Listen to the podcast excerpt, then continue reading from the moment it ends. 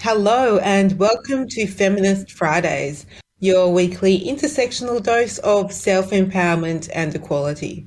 I'm your host, Sarah Liberty, coming to your airwaves from Sydney, and this week we have a guest who's going to discuss happiness, or more specifically, the link between money and our mojo. Her name is Vanessa Stoykov, and she is a finance and money educator and keynote speaker who has founded international award winning content house Evolution Media Group. But before we are joined by Vanessa, let's get going with a track by Van She called Idea of Happiness, and this is the What So Not remix. And she says,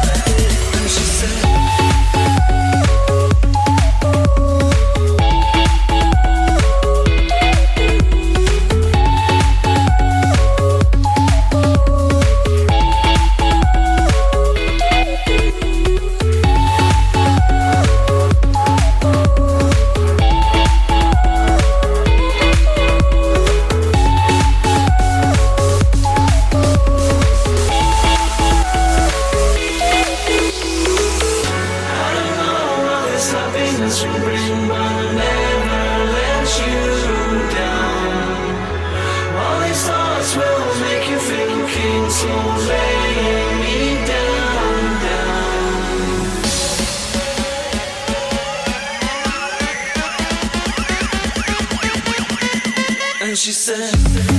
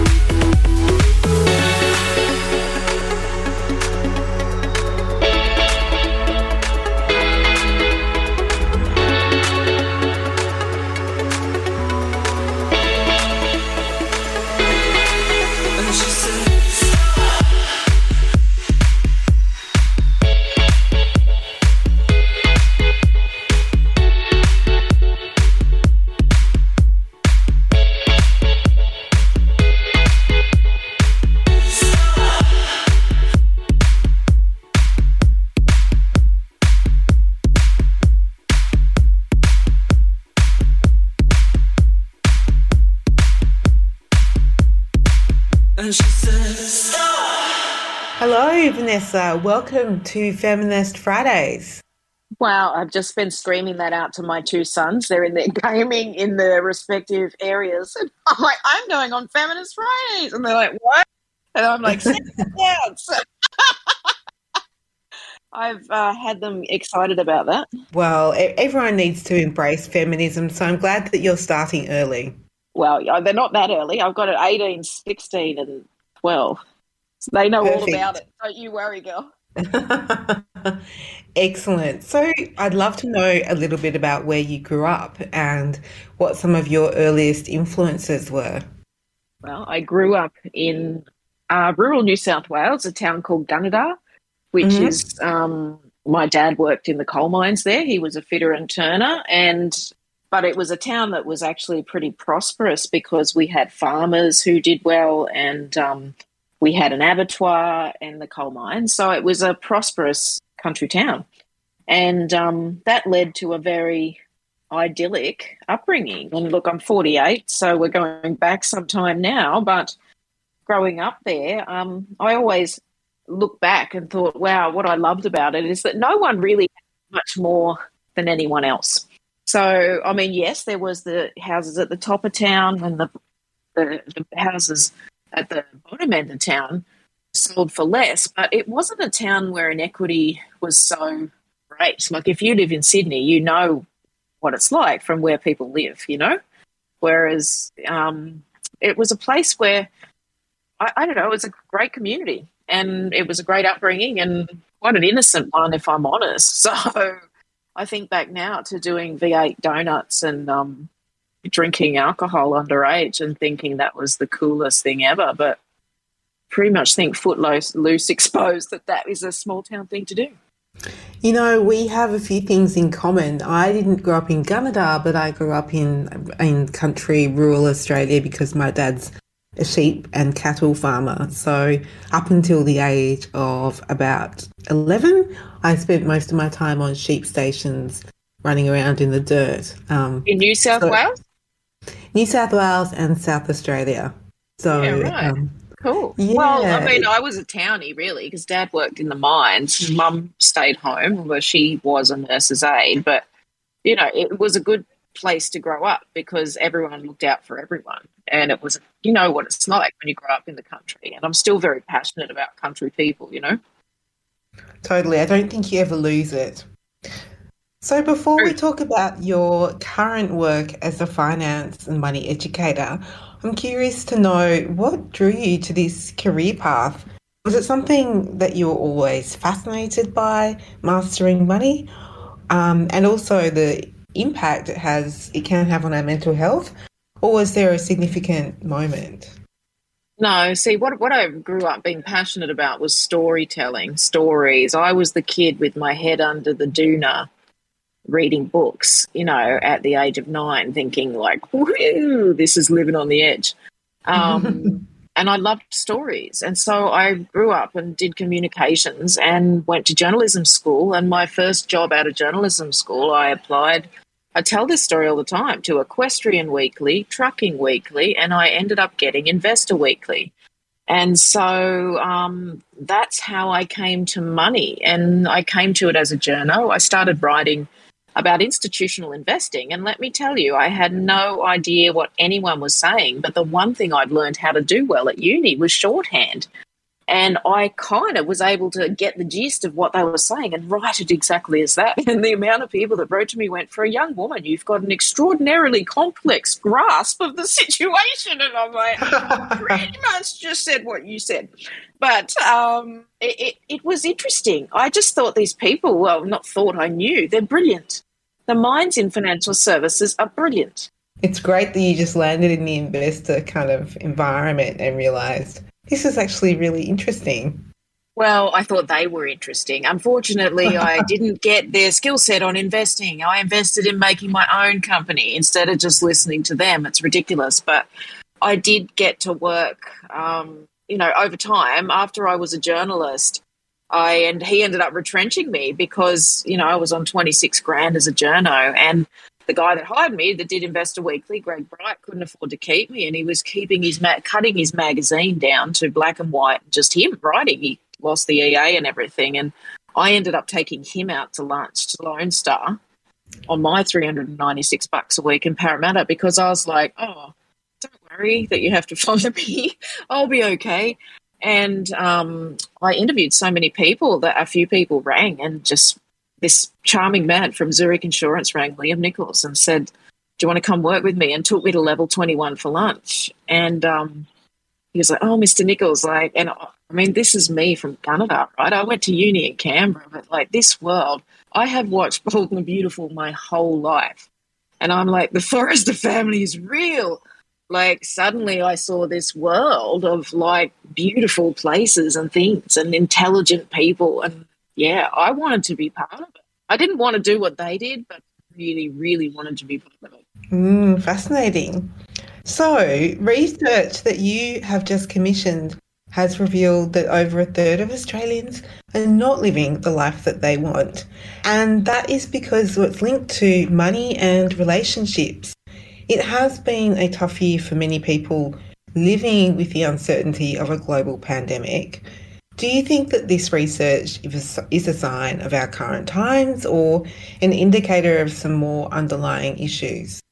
Yeah, it's a good question, isn't it? And I, I paused to think about it, even though I knew you were going to ask it, right? But because I actually have to wonder how much would be because of current issues. Like, there's been no doubt that everyone who's in a relationship or everyone that's ever struggled to do anything and pay for it themselves has been under money stress and money pressure. So that that's that's a fact. That's a given. And um, but I think COVID did something very different to us. It put a huge level of uncertainty over our very way of life, and that made us rethink what we valued. So suddenly, the working from home thing, spending more time with your kids thing, like oh, trying to get balance, you know, all that, like everything's on the table yeah, I think a lot of people have had their lives sort of turned topsy turvy and just trying to navigate it um, and find some stability because uncertainty can, it can, if you're not sort of aware of it, be linked to unhappiness or stress um, and anxiety, that type of thing. Mm, anxiety is a killer. I really suffer from anxiety. Like I have to say, it's gotten worse during COVID.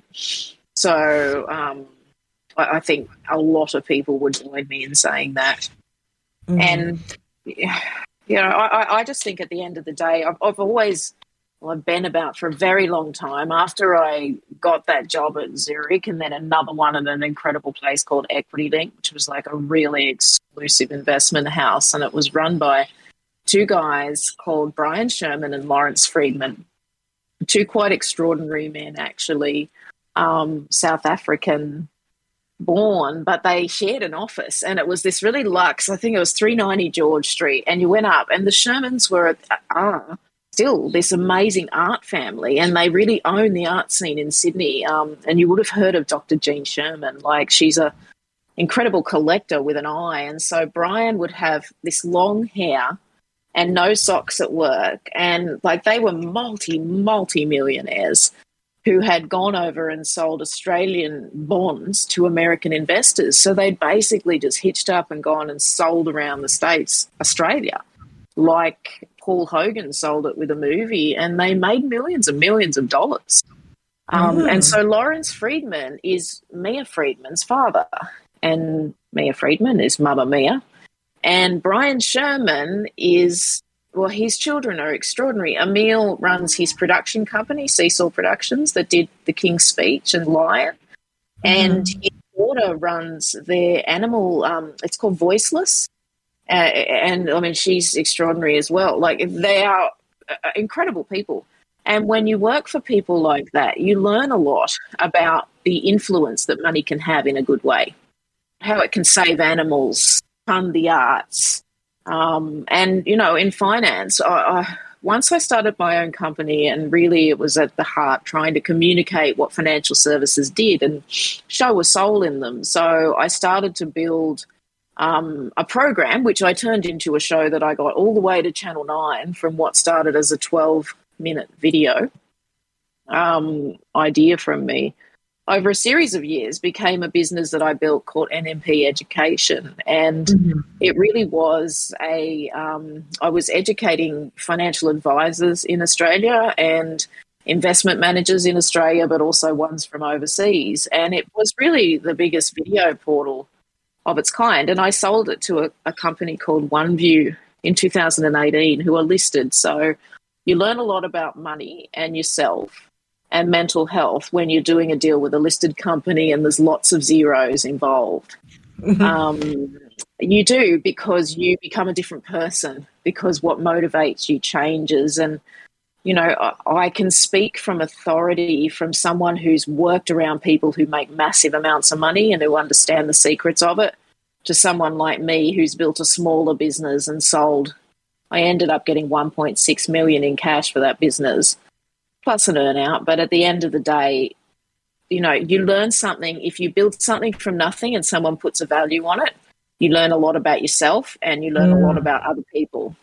And so uh, it's been interesting coming from this perspective where I'm not in the finance industry, but I've always been around it, built the agency out of it. And I've had investors like Allan Gray, who I deeply respect, who founded Allan Gray Investments. I actually made the only documentary of his life and the first real interview he did at 84. Oh, 80, and he's now passed away, not 84, I'm sorry. But um, he, you know, is a multi billion dollar philanthropist. When he died, the number one tweet in South Africa was, Thank you, Allan Gray. In, in perpetuity, he's funding kids to go from kindergarten, him and his wife, Gill Gray, all the way through to Harvard and then give them capital to go back into South Africa and become social entrepreneurs. And I mean, So- that's the ultimate long term vision for money, right? Absolutely. But and so you spend a lot of time, I guess, kind of running your own business, starting having that, uh, having investment come to your business. You've been around people with a lot of money. For those people who may not be living the life of their dreams, what are your suggestions for turning things around? Or how can people follow in your sort of footsteps? Oh, God, don't follow in my footsteps. That'd be insanity. Like, Okay. literally, you know, I have lived a life that I've taken a lot of risk my whole life. And, you know, when I thought about you doing this this podcast with the word feminist in it and I thought oh am I a feminist and I really liked your definition now tell me what sort of feminist you are because let's go through this for a second I'm an intersectional feminist, so I believe intersectional. Let's let's I just want to savor this word because I haven't heard it. And I'm a word Oh. person right? Like I, I am a content person. So I'm like intersectional. What does does that mean like a cross? Intersecting is like spot in the middle of just everyone equal? Yeah, so it's about recognizing that everyone has very different, well, not very different, people just have different life journeys. People may come from all corners of the world, they may have different levels of ability, different levels of education, They may, you know, practice or not practice a religion. But really, when it comes down to it, it's sort of like it's linked back to human rights and just acknowledging that everyone, regardless of race, sex, gender, anything like that, is, is born equal. Um, and that's what I try and practice with Feminist Fridays. So I'm going to turn the interview back to you. I wanted to ask, um, you know, what is it that if people aren't feeling happy and they think money might be a culprit, how can they turn things around? Or do they think money is the reason they're not happy, or are they not happy and the reason they can't change it is because of money? And I would suggest it's the latter. So, you know, are you unhappy because you can't pay bills and you're racking them up on credit cards? Are you unhappy because you've spent all your savings in COVID?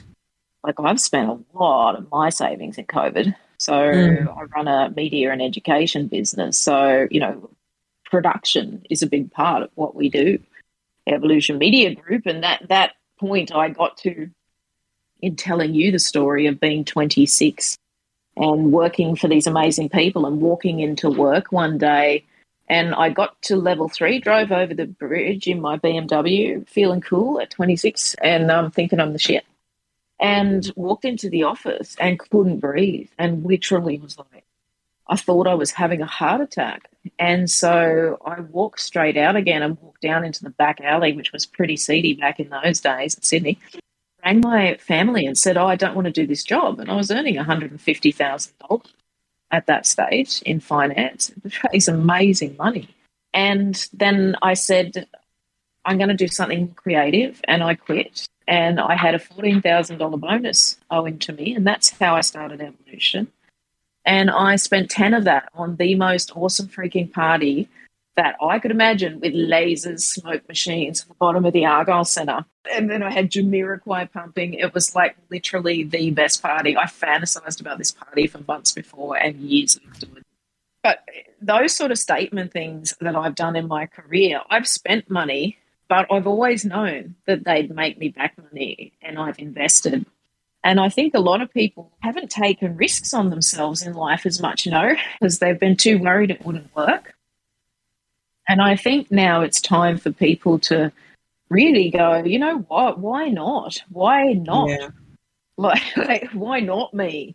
And that's, yeah. I really want that. Like, that's kind of my message. I've scaled my whole model differently to be producing content that I believe in my heart will get people to see money and their life in a different way. And, you know, it's from the perspective of a storyteller. So I've gone and found some of the most incredible creatives, like around the world, but in Australia here. Like these guys, I would never have been able to afford for them to work for me, but they're all like I have a roster of agencies that I work with now that are in, you know, the social media, SEO, public relations, research, like writers, but creatives, animators, like cartoonists. Like I, I have this suite of people that are storytellers in their art form, and they're helping me make stories that are going to create what I'm calling a financial flashpoint in people's lives. They're going to create moments, and I do think life is a series of moments. If we can get people to think about where do they want to go? You don't have to be happy now. It doesn't have to be working now. It's better if it's not, because now you've got somewhere to go. I really resonate with the idea of taking risks and backing yourself, really, is something that, I mean, I've always, I think, been a bit of a risk taker, and it's taken me to a lot of places in the world, and I've done some really amazing things in my career. Um, but, you know, there's been a lot of hard work and uncertainty but that's kind of okay. I, I, I know that's that how it works. You know, there's a bit of a pendulum. Um, so I'm prepared to not make anything for, for some time, but it's my passion. And eventually there's reward when you see that you're creating change in some way. So do you think we just need to take more risks? I think we need to be able to assess risk. Mm-hmm. And this is what the finance industry has taught me. Can you see why I think these people are sexy? Like they're so smart. They know how to do calculations to make risk that, that takes risk away from making an investment of your time or your money. And that's what's interesting about them. You know, what I've learned in life is let the smartest people in the room manage my money. and I know I am not the smartest person in the room. I'm a good communicator and I'm a good storyteller, but I'm not a brains box of investing. So give it to them. And um, I want to teach people that. And, you know, what I'm passionate, this is crazy. I love superannuation. In particular, I love the superannuation industry because you know what they're the most noble people of all and you talk about feminists man some of the women that run our billion dollar super funds and it's so interesting because once you understand super like i do because i've grown up with it all these people you know when i was at investor weekly i was reporting on fund secretaries and fund secretaries turned out to be superannuation ceos and they're multi-billion dollar businesses and they can change markets now. The CEO of HESTA, Debby Blakey, has, you know, had a huge impact on Rio Tinto and their investment in that mining company because of what happened with um, the Aboriginal sites and the way nothing was communicated and some, you know, there was a there's been a huge the treatment of people, Indigenous people, like a company, the way they treat that Indigenous people should be part of their value, you know, because you can understand the values of their company and yeah, that that actually changed the way they do things now. And there's been climate change action taken, Aware Super's building affordable housing. Like when you and and that's Deanne Stewart. She's like my age and punching out this second biggest super fund in Australia. But no one sees them as these kick-ass women CEOs because they're saying the super funds, and people think that sounds boring or political or you know, and people don't see it for what it is. They're just investing in amazing businesses and they're making a lot of money to do it, but they're making us money. I love superannuation because it's everyone's plan B.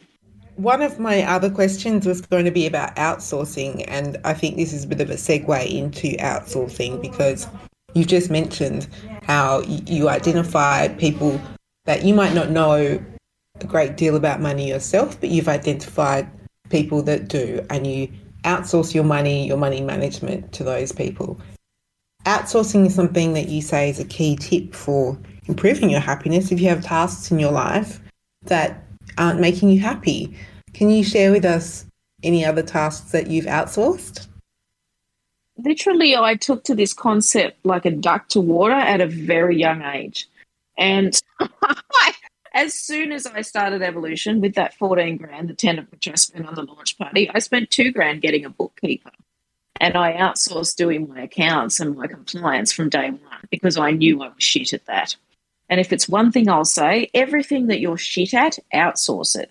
So mm. if you're shit at cooking, get the meals in, pay for them. If you're shit at cleaning or don't want to do it, which is most of us, get the cleaner in they're the things that free you up to think more creatively, to be more positive. Who can be positive when you're fucking doing housework at the same time as running a business and having kids and like the less shit you have to do to juggle, the happier you are, and nobody can argue that. Yeah, I think sometimes people feel like they need to be seen as juggling, um, but I certainly yeah. well, it- that's bullshit now. The busy person is bullshit. Like I, I know we're all busy, but let's stop saying that. And I think people have in COVID, they've kind of gone, oh, no one really wants to hear that. And I mean, a lot of people are genuinely really busy because of COVID too. So it kind of depends what sort of job you're in. So I, I just think everyone needs to probably have a look at themselves and go, Am I happy like with where I am? I talk a lot out in the market and I mean we, we did this research really about you know, people are waiting to get an inheritance to have a good financial life. But the reality is, a lot of people are. Like, baby boomers will die in the next 15 to 20 years. And, and whilst that is a harsh statistic when it comes to real people's lives, including my own mother, my dad died three years ago. At the end of the day, there's three and a half trillion, trillion, I don't even know how many zeros that is, to be honest, and it's going to be handed over to people that have never seen that kind of wealth in their life. People who've paid $48,000 for their house in Bondi that's now worth 15, 20 million. So there's a big money. And, you know, there's also the issue with that.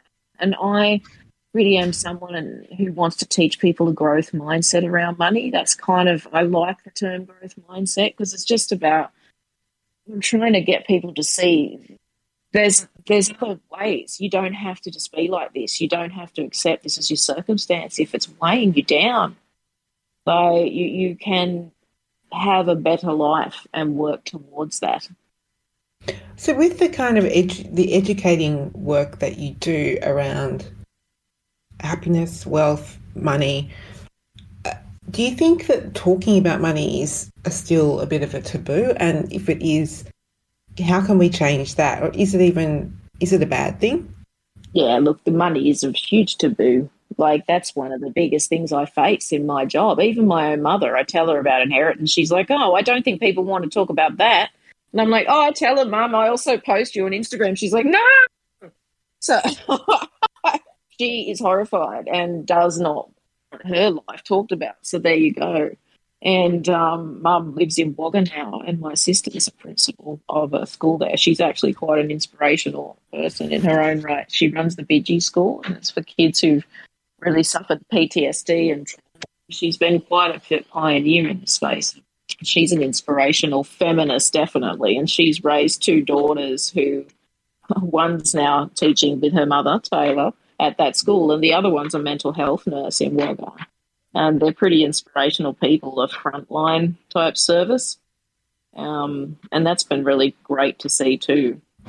Okay, so you have built and sold No More Practice Education, and you're the founder and CEO of Evolution Media Group. And you're also Channel 9 series creator as well as being an author. What do you do when you're not working for self care, and how do you find time to switch off? Mm, well, having three kids helps because um, you don't get a chance to be about yourself and all that shit. Like I have done those things, but I've run that company for 22 years. So I haven't done them all at once. And um, I've just stuck with it, to be honest. Like, honestly, it's just not giving up and keep going. And what do I do for self care? It's kind of my life. We've raised our kids in this business. I had a nanny on at work. I always had a nanny for 12 years. It was awesome employed through my business. When she left, I'm like, oh, like, but they uh, we had three or four different ones in 12 years, but some really, one in particular, Sahela and her daughter Arazu and Alex became part of our lives and we still love. Like and it's so lovely when your kids have other influences and people that are so happy. They're persian and they're just gorgeous um, people. They, they love being around your kids. And when your kids are raised with people who like the grandparents you dream of like that oh my darling i love you so much. And I'm like, this is perfect. Like, I could never be like that. So, as this is a feminist segment, we've kind of already touched on this topic, but I wanted to ask how feminism has been a part of your journey. And as we talked about before, I'm an intersectional feminist. Yeah, I like the term. I'm going to take it. Good. Um, you know, I had a mother who was very independent and pushed. And even though I grew up in a country town. My mum very beautifully dressed and our house was immaculate. And she really pushed me. Like dad was there i worship you. You are the best. And she was like that no you can do better. And um, i always found her a bit of an arch nemesis but really tried my hardest because of her. And i think she was one of the primary drivers of me really being an overachiever which turns out to have been a good thing in my life. Whereas at the time, I might have resented it. I now see how strong she was to push me to be better and better and have high standards. She lived to those standards herself. And um, that's a real feminist, even though she stayed home and cooked meals every day. And she was the one saying, You're going to uni. I, um, a good friend, I got 92 in the HSC, so I was no dunce. But in Gunnedah, a good friend of ours, all of our group, Keegan Downs, was killed in a car accident with other friends, other guys that were in our group. And we were such a tight knit group. Was devastating to have mm. someone die when you're just turning 18 in your group. And I just decided I wasn't going to go away to uni. I got a job at the local jewelers whom I loved, Charles and Ingrid Priest, and they hired me and I sold diamonds. And I was like, this is what I'm going to do now. I'm going to stay in Gunnedah and sell diamonds and it was a beautiful job and I made nice money and got to wear pretty clothes. So I was like, yeah, cool. And then I got 92 in the HSC. And the next day, mum had packed my bag and said, Yeah, you got into journalism and you're going. And that was it. And I, again, a feminist move. She was like, You're not going to stay here. You're going to get educated. Wow, you could have ended up in the diamond industry. That would have also been quite fascinating. Mm, Still could, baby. I love the diamond still. Okay. I love the Nice. things. But it's just when you got three kids again, diamonds. I have some nice diamonds that I have a, a lot in my time, but that's it now. I wear my, you'll see in all my interviews and media and everything, I wear my diamonds and they're my, yep. I, I want one more. When I sell the next one, when my big idea comes, I'm going to buy myself a big teardrop diamond. I've always wanted a teardrop around my neck uh, Muriel, uh, uh, Muse, and my cousin's grandmother was this glamorous American who, even at the age of 90, had this big diamond around her neck. And I loved it. And I'm like, I'm going to do that when I make the next one. And the next one company I sell will be much, much bigger. You're going to rock a rock. I love it. So, finally, yeah, where can my listeners find you, follow you, and connect with you if they want to learn more about happiness and money and our mental health? Um, so, feel free to plug your website, social media, anything else here. Okay, I built a new website this year called, strangely enough, vanessastoykov.com. So. S T O Y K O V. So you can find me there. And on there, there's a couple of things you should notice if you're a, a listener who just thinks, oh, yeah, she has, might be interesting. Subscribe to my free monthly newsletter, and that's on the website. You'll find it.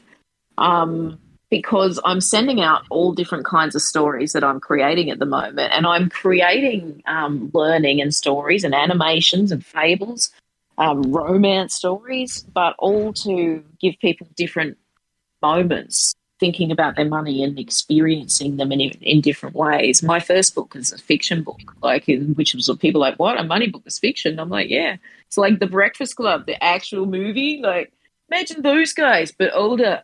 They get together, smoke a joint, realize their lives are screwed, and it's because of money.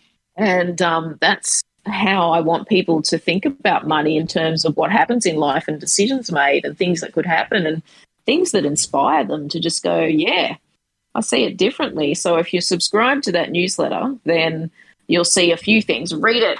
And when it comes once a month free, follow me on Instagram, vanessastoykov.com. That's my favorite one. I'm not really into Facebook. I just feel like it goes nowhere for me, but hey, I'm there.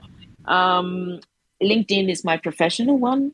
Where else? Like I have Evolution Media Group, but that's my production house website. But honestly, just Google me and then follow me where you like and see what happens. I'm going to launch some cool stuff next year and I'll be doing it with uh, the finance industry. So it's going to be something that gets to millions and millions of people. And yeah, that'll make my dreams come true of really connecting people to their potential with money and giving them access. Everyone deserves to know. Excellent. Well, if you're listening to this, be sure to hit up Vanessa's newsletter and connect with her on social media. Thank you so much for your time, Vanessa. Thanks for having me. Well, we have served you another financially savvy episode of Feminist Fridays for this week. But before you think about outsourcing the things that make you unhappy, I'm going to leave you with a new track by Ladyhawke called My Love because we love Vanessa's ideas.